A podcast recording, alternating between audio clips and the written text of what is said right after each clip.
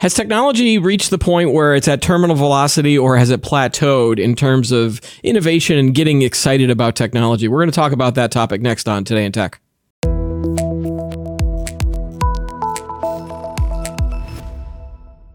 Hi, everybody. Keith Shaw here for Today in Tech. We have a guest in studio. We have Jack Gold. He's the founder and principal analyst at J. Gold Associates. Jack, welcome to the show. Thank you. I'm just really excited. So, you know, because we usually have people on Zoom. So this is someone live I can actually look at and talk to. Glad to be here. So the reason that I want to talk about kind of the tech innovation, whether innovation is dead or alive these days, I'm looking back at a lot of numbers. You're seeing PC shipments drop over the last couple of quarters.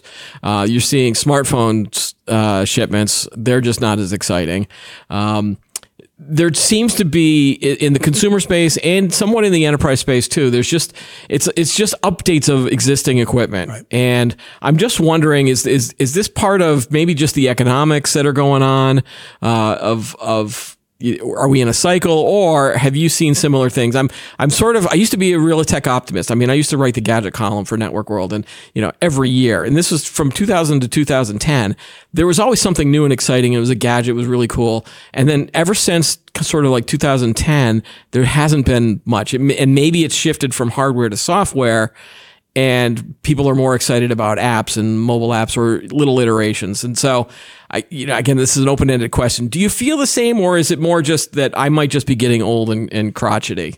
Well, no, that's my job, getting old and crotchety. But I'll tell you what's going on and my impression of what's going on in the marketplace. So we're hitting, in a lot of things, smartphones, PCs, et cetera, an innovation curve. And the innovation curve really says that when things are new, things change really quickly. Right. I want to update all the time. You know, I need a new smartphone every year because things really improved. As we get down the innovation curve, they don't improve very often, right? Your smartphone, your 2-year-old smartphone's got most of what your current smartphone has. Okay, right. The current one's got, Samsung just announced the new Galaxies. Great camera, got better night vision. It's got a faster processor. For most people, it's probably not that big of a deal. Right. So people are keeping their devices for 2, 3, 4 years, 5 years in some cases. Same with PCs. A new PC is great, yep, but does it really give me that much more than I would have otherwise? So to some extent, you're right. Again, the innovation curve, when we have older component technologies like a PC, it doesn't change as quickly. You can't, right? Right, right. So people are holding back, and especially now in economic times when people are worried, am I going to have a job tomorrow in some cases? Right. They're not going to go out and buy a lot of new technology. That said, however, there are a lot of new things that are coming down the pike that I think are going to be very impressive longer term. Okay. The problem is it takes time. Right. We don't get stuff overnight. We had this little discussion earlier about smartphones and where do they really come from? Well, right. they started way back when with Palm Pilots, right? And then Handspring came along, put a radio on it. It's not that... And the Kyocera smartphone, I remember that. That was the first one I think they actually called it a smartphone. Actually, IBM had one, and I can't remember the name of it right now. And so Apple built a tablet, and there was all kinds of stuff along those lines. It was mostly experimental, right? Yeah. It took a while before, BlackBerry came along, and then we got the iPhone. So that we were really early on the innovation curve, and every iteration really made a big difference. That was, 15 years ago or so, 20 years ago perhaps.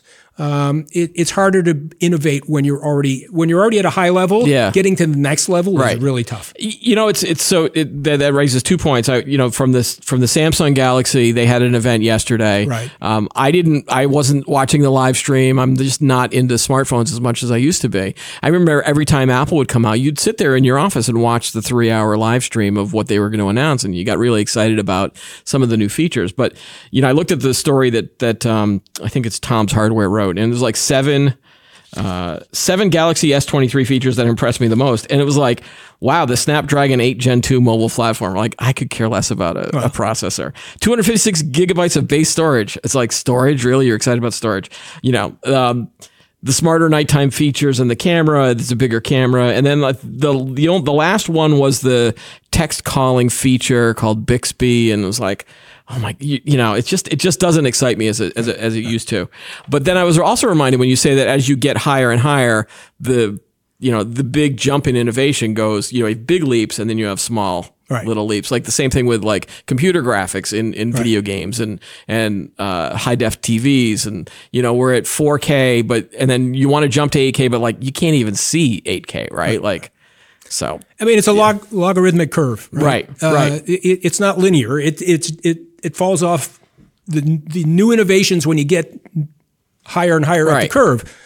Take longer and longer, actually don't necessarily take longer, but have less impact overall than you would have early on. Right. So, I think that in smartphones too, the biggest kind of excitement is around the foldable smartphone. Right. And that's been out. Samsung has a few, right? But, people are now thinking either Apple might do one on an iPad. Lenovo has done some, but should I get excited about a foldable screen? I really no, right? Well, the question is, what are you going to do with it, and what's the advantage? Why would I want it? Right. So foldable screen in a phone is kind of cool if you want something that's small and compact, right? And it also allows you to have multiple screens open at the same time, which for a lot of people is a good thing. Yeah.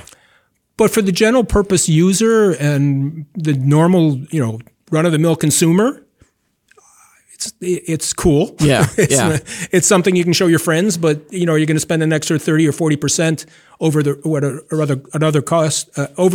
cost of a regular phone. Right. Most people probably aren't going to. I also wrote down a list that I was in my head, just trying to think of when was the last time we were excited about either, new hardware or software. And we had, the iRobot Roomba 2002, Facebook 2004, Twitter 2006, and those are software. It's not really, that's sort of when social media started. But everyone was excited about that. You know what the biggest thing was with PCs, and this is going back almost 30 years now, I think. Yeah, Wi-Fi. Remember when first PCs came out? Remember the Intel commercials? The guy was sitting on a park bench saying, "I can work from anywhere because I'm connected." That stimulated the market dramatically. I'm going to show you how. I mean, I remember covering the Wi-Fi versus home RF kind of debate. Oh my gosh! Yeah, that was early in my career as a tech journalist. Wasn't that the 1800s? It felt like it, certainly. Wireless. Yeah, I loved talking about Wi-Fi and all the generations. But now I think we're on. Was it Wi-Fi 6, 7? Yeah. Seven. See again because the Wi-Fi in my house works great. I've got three kids. They're all teenagers. They have not, with all the streaming they do and all of the stuff, they're constantly just on their phones. Right. But they still haven't sort of congested the network enough where I need to start thinking about upgrading. Because I think I have a Wi-Fi 6, but I don't even know which device is on my network now. I do have a G and a N sort of separate network. So I do have a 5G, 5 gigahertz, not 5G, the wireless. Right, 5 gigahertz. Well, and the other issue that most people encounter when they're looking at, Wi-Fi 5, Wi-Fi 6, Wi-Fi 7, do I upgrade, is what's my connection coming into the house? You can upgrade to gig speed on Wi-Fi 7, but if you've got a 100 meg line coming into the house, it's not going to do you that much good. Right. So it's still that bottleneck is your broadband. Yeah. Now it can handle more devices. So if you're in a household where you've got 30 devices because your refrigerator's online and all of that kind of stuff, then it makes a difference. But for the average user, they're probably not going to see that much difference. There's a disappointing technology, the internet connected refrigerator. That's landed like a lead balloon, right? Do you have one? No. What does it do for me? Yeah. It's same with, my daughter asked me a question. She needed to go out and buy some new laundry equipment, right? New washer, dryer. She says, I'm looking at this one with Wi-Fi. And I said, why?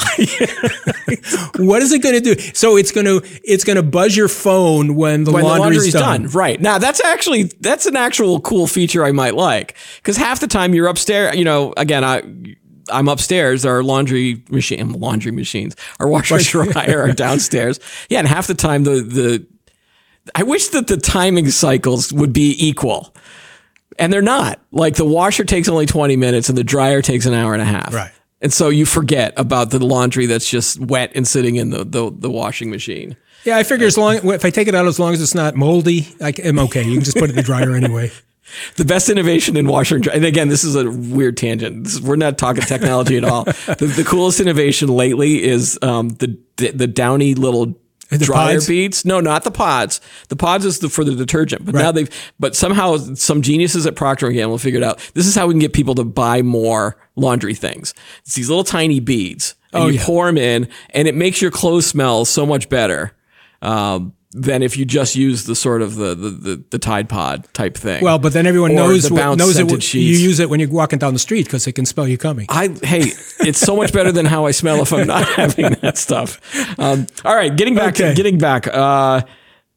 Again, there's not much innovations going on, and even the cool stuff. I want to see what you're excited about, but AR, VR. Right. It was supposed to be this thing, and I tried the Sony stuff. I haven't actually tried the Meta Oculus things. I think I may have tried it at a trade show early on.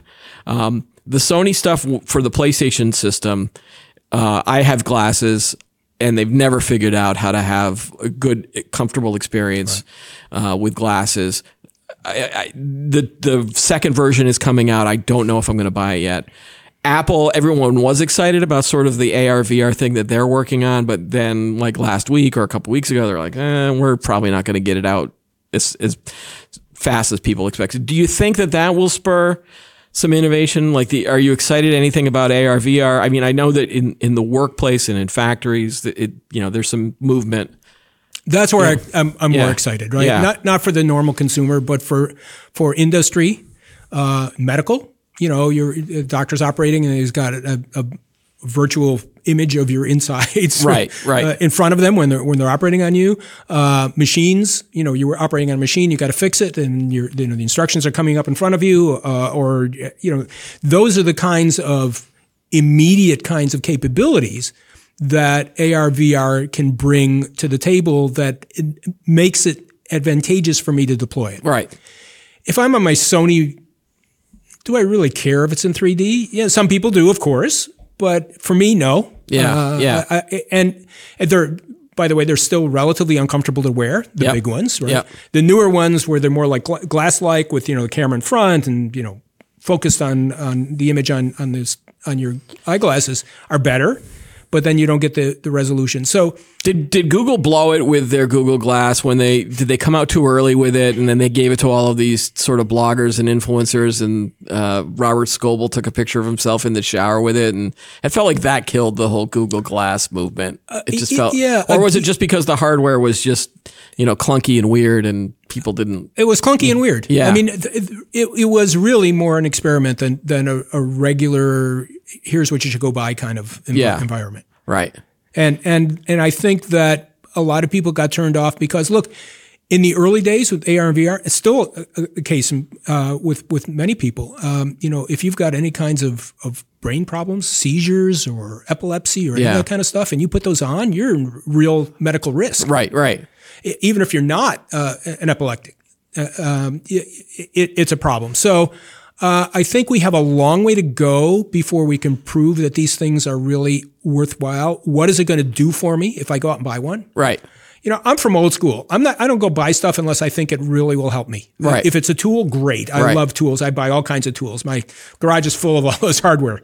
But if it's just because, the hammer's painted silver instead of black, it's like, okay, how is that different? I think it's probably because I'm also getting older and I'm doing more traditional dad stuff. I went to Home Depot and got excited about a cordless screwdriver drill thing because the last one that I had was corded. Right. And you'd have to sort of like get an extension cord whenever you were doing stuff, and it was like, all right, this is.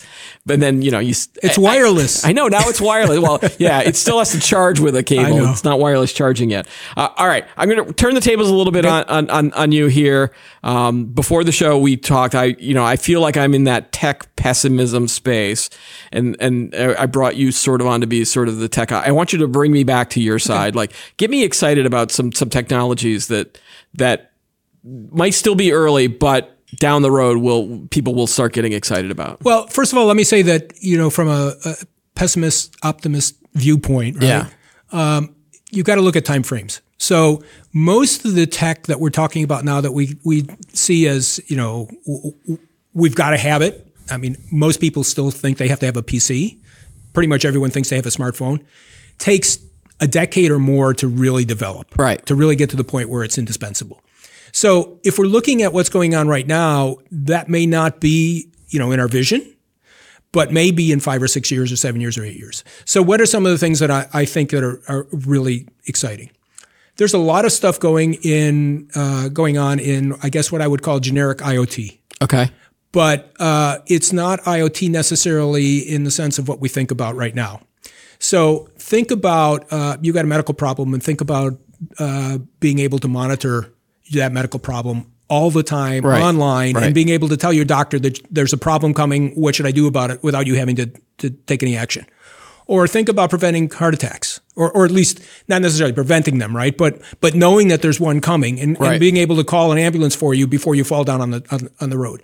Those are the kinds of things that are really kind of subtle in the background, but are really, really going to be important. AI is going to have a function in that as well. AI, by the way, is one of these things that, you know, it's like saying air, right? You know, there's oxygen, there's carbon dioxide, there's nitrogen. AI is this broad field, but there are a lot of interesting things going on in that space. Again, it's going to take years. It's not early on. And I'm glad you brought up AI, because there was, you know, the whole ChatGPT and some of the art AI stuff that, you know, we've seen over the last couple of months has been amazing. Right. Like from a content perspective of creating text that works, or asking questions and getting an actual answer and having a conversation with an AI. We're seeing an explosion of sort of use cases, and people are throwing things at the wall and seeing what sticks. And then, you know, then there's the bad news of like, oh, this is going to do all evil things, like write malware and write better spam emails and do all this other stuff. That's what I think most people are excited about, but it's still software. It's not like something. It's actually not. What I would like to see is if someone put sort of a ChatGPT AI into a robot, for example. Yeah. And then maybe you could start merging those two, and the robot could then start having better conversations. Even if they put it in Alexa, the Alexa, what do I use it for? And maybe you use it for more things, but I use it to find out what time it is. Right. Weather. And I don't even use it for the weather. Oh, see, I maybe play a song and then set a timer. Because usually we have kids that are cooking multiple things, and there's a timer on the microwave, and if that's being used, because, you know, we get into fights if you turn off the microwave timer. So now we have a second timer, and I think Alexa can do multiple timers, but that's it. Like, you know, and they're trying to like, oh, you can play Jeopardy and quizzes. I was like, no. I use it for news. What's the headlines, right? Okay. So, you know, I'm eating lunch, and I said, okay, I actually use Google, but okay. That's fine. Give me the same thing, right? Yeah. Alexa, I have one of each. So I'm not prejudiced. But I say, you know, play headline news. Yeah. You know, it sits there and keeps you entertained for 10 minutes, and I know what's going on in the world. And then I say, okay, stop and go. But do you think that they're going to integrate sort of that open? Oh, yeah. So they already have. Have they? Well, it's not ChatGPT. Okay. Yeah. But what is the real breakthrough with ChatGPT? It's my opinion, right? It's the natural language processing that they're really up the game on. Yeah, right? Yeah. And that's the problem that all of these guys have had for years and years and years. I remember talking to IBM almost 30 years ago now, saying, "Oh yeah, we're going to do this natural language processing, and you're not going to know it's anybody else, and we're going to be able to listen to what you say and convert it to text with 99.99% accuracy." Yeah. Right. Well, they never got there, right? Right. Well, that's that. Yeah. What was that program? Dragon Naturally Speaking. Yes. Yeah. I think when we got that, there's a guy here at work who has a really thick Boston accent. And it's like, I put the headphones on him and we just tried to see if they could pick up any of the words correctly. And no, it wasn't working very well. The ka. Yeah. And Harvard Yard. Yeah. All that stuff. Yeah. But what's going on with an AI, there's two things going on in AI I think that are important. Number one is it's not just about the software.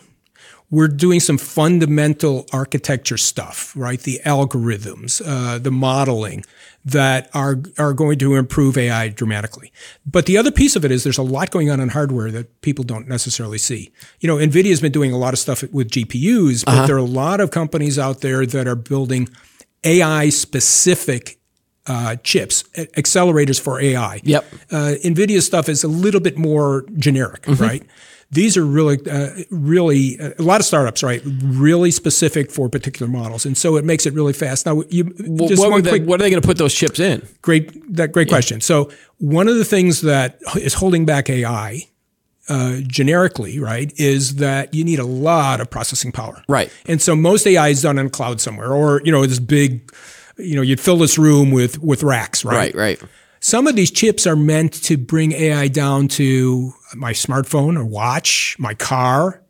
And that's when it really gets interesting, because now you have AI capabilities that you can take with you. It's interesting for a few reasons. One, the latency is much less because you're not sending it off to the cloud somewhere.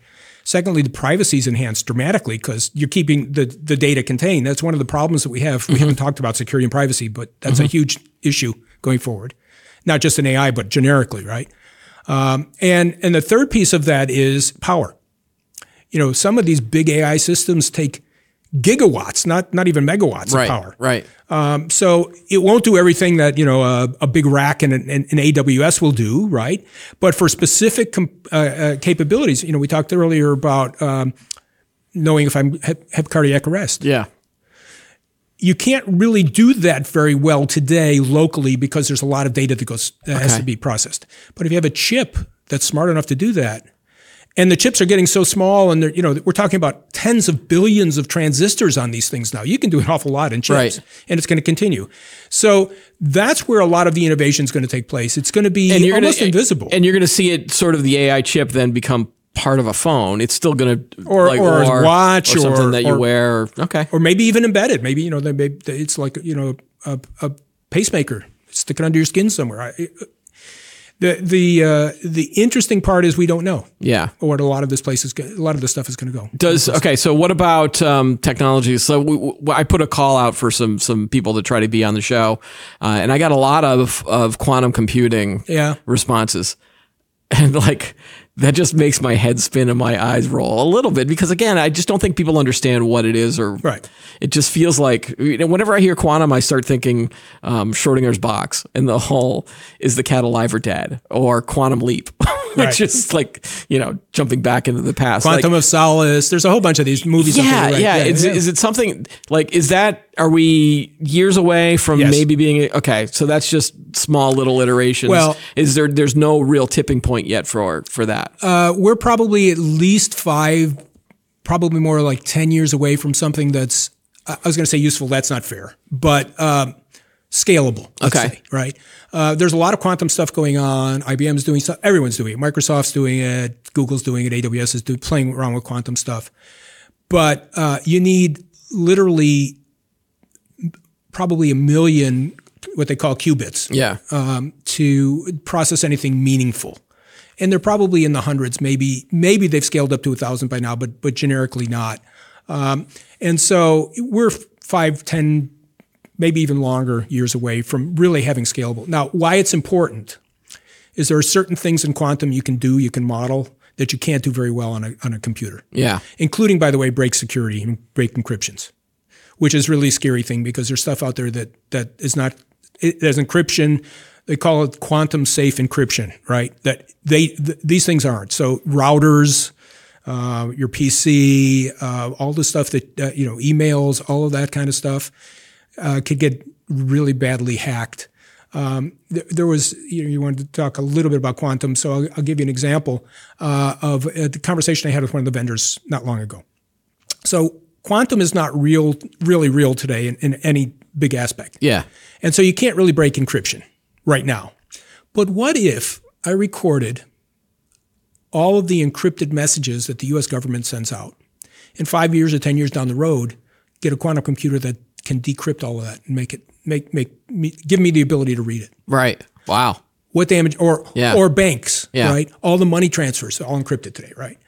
So that's part of the issue with quantum. It's not just what it can do today, it's what it's going to be able to do in 5 or 10 years.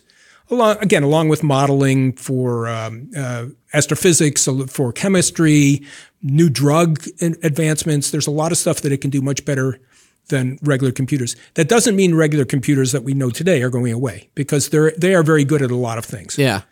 But quantum is one of these things where we have to keep an eye on it because it is going to be important longer term. All right. Do you watch the robotics and automation space? I do a bit, yeah. And then I'm going to add drones and autonomous vehicles because I consider those as robots. They're just on either in the air or on the ground, and they're a lot more mobile. I covered robotics for a few years before I came back here to Foundry, and to do this. Robotics was very exciting. There were movements, and now it feels like a lot of the robotics companies that are out there are really focusing on the supply chain problems and warehouses and e-commerce and things like that. So it's becoming less and less exciting than it used to be. We still don't have sort of a consumer robot that, other than the one that can clean your floors. iRobot, yeah. I think people are waiting for a multi-purpose robot that can, fold the laundry, or they're going to be waiting a long time. Load the dishwasher. I know. I've covered a lot of the research, and they're not at that point. Everyone keeps thinking about robots that were going to either, kill us all, and I was like, you could just don't worry about it.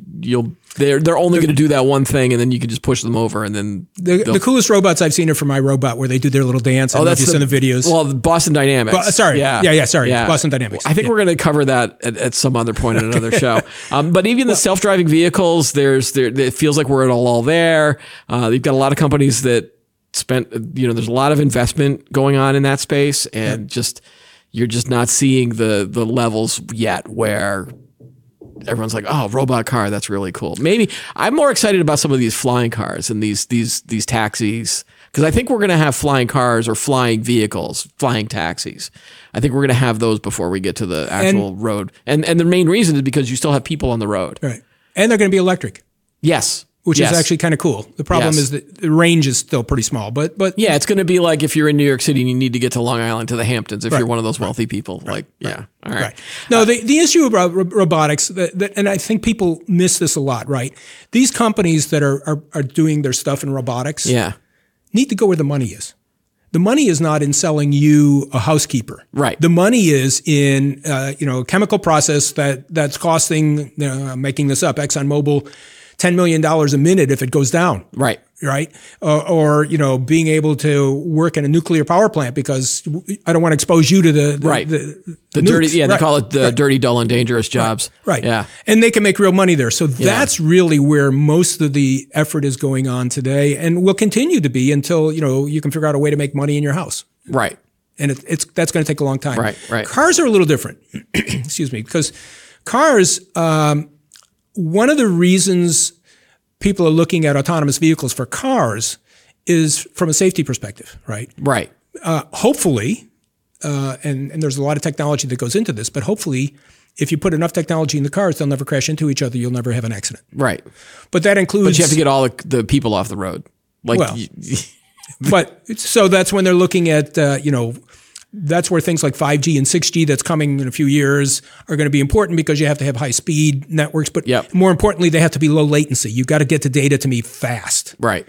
And you've got to be able to handle gazillions of different events going on at the same time and components.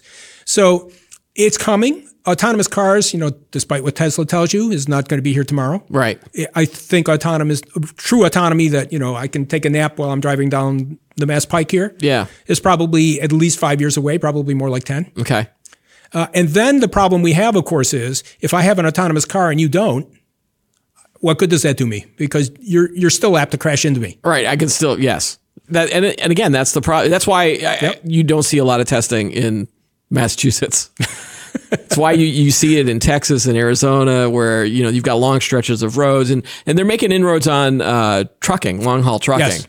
That's always interesting too, because you've got long stretches of road where there's not a lot of other people, and they've got dedicated lanes and deliveries, right? So Amazon, is looking at this, and lots of people looking at it. But that's a little different model, right? Because first of all, those vehicles move fairly slowly. Yep. And it's not like they're on the road, doing 80 miles an hour. And I'm not sure how fully autonomous they are. I think there are people that are driving them, or if they run into a problem, someone gets pinged, and they're like, "Okay, I'll fix that problem for you." Yes. All right. Any other technologies that that you're excited about to get me back on that side of tech optimism, or should I jump to my last question? Well, so there's one other thing that I think that people need to think about. And this is a longer term issue, right? But a lot of what's going on with ICs today are going to lead to, how should I put this? Hybrid people, right? Embedded electronics. Ooh. We're going to be Borg. We're going to be Borg long term. All right. Talk to me about this stuff. But for good reasons, right? Okay. So think about, you've seen these exoskeletons for people who can't walk. Yep. And prosthetics. Yes. That's amazing stuff. Think about that. You know, you're making people walk that couldn't do it before. There's going to be more of that kind of stuff, you know, where there's a heart pacemaker, or I don't know, you're a diabetic or whatever it is. There's going to be a lot of those kinds of interventions. And I think that's really exciting from a health perspective, because hopefully what we're doing, you know, there's always a negative side to everything, right? But hopefully what we're doing is making people's lives better. Yeah. And that's ultimately what we want technology to do. All right. I remember a lot of the exoskeletons that started out would really help those people that couldn't walk, the ones that were paralyzed, and helping them gain some mobility. But then we started seeing some like industrial type vests that people could wear just to protect their backs if they're, you know, I think an auto factory worker does most of his work like this. Right. And, you know, when he's under the cars above him and he's doing some sort of screw driving, things like that. The back pain that's for 8 hours a day is pretty intense. So there were these vests. So it's moving slowly from the sort of the medical benefits, which I love, into more industrial to protect workers. Sports, I'm seeing some stuff where, you know, you're sort of like giving not an advantage, but preventing injury, things like that. Right. So yeah, all right. You win that point.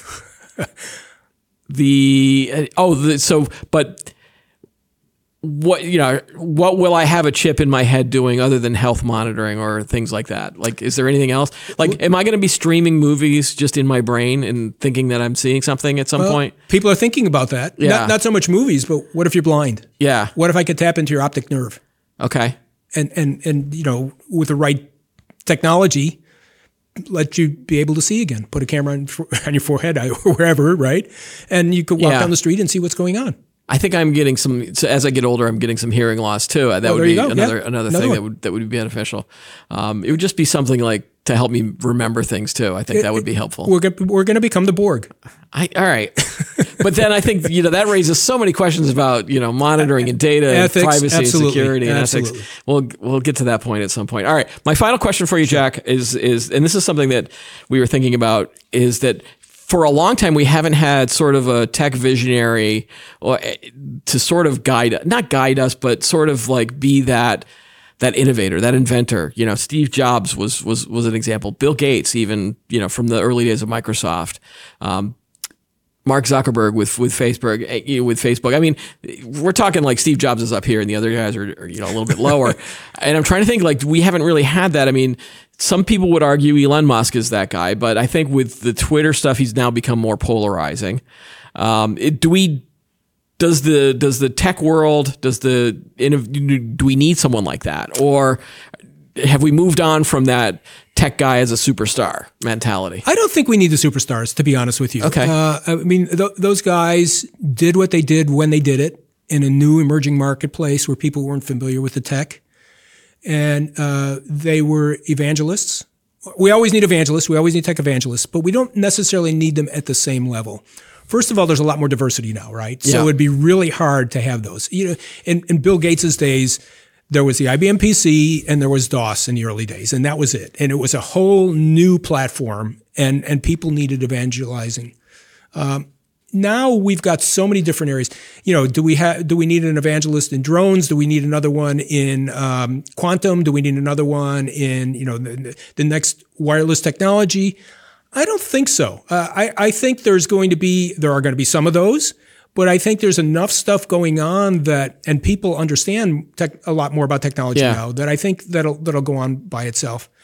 The second piece of that, though, is that I'm not sure it's necessarily good that we have those kinds of folks, because they tend to not shut down necessarily, but they suck all the air out of the room. Uh-huh. And there's a lot of stuff that goes on that people do some really good stuff on that doesn't get looked at because, you know, Elon Musk just said something on Twitter that, you know, he shouldn't have. So are we idolizing them in hindsight, maybe? Like, maybe we're giving them more reverence in the rearview mirror than maybe when they're doing their stuff? Or is there's a lot of worship that goes on while they're doing it? Absolutely. Yeah. And look, they make a lot of money for a lot of people, which is a big part of that, right? Yeah. But, you know, They wear pants like we do, right? They put on a shirt in the morning, hopefully, and shoes. No, they have people that do that for them. Okay. Well, hopefully don't dress them, but okay. Maybe pick out their clothes. Okay. All right, Jack, that's all the time we've got for today. Right. Thanks again for coming in studio and being with us here. Thanks. It's great. All right. And don't forget to like this video and subscribe to the channel. Add any comments below. Join us every week for new episodes of Today in Tech. Have a great day, and we'll see you next time.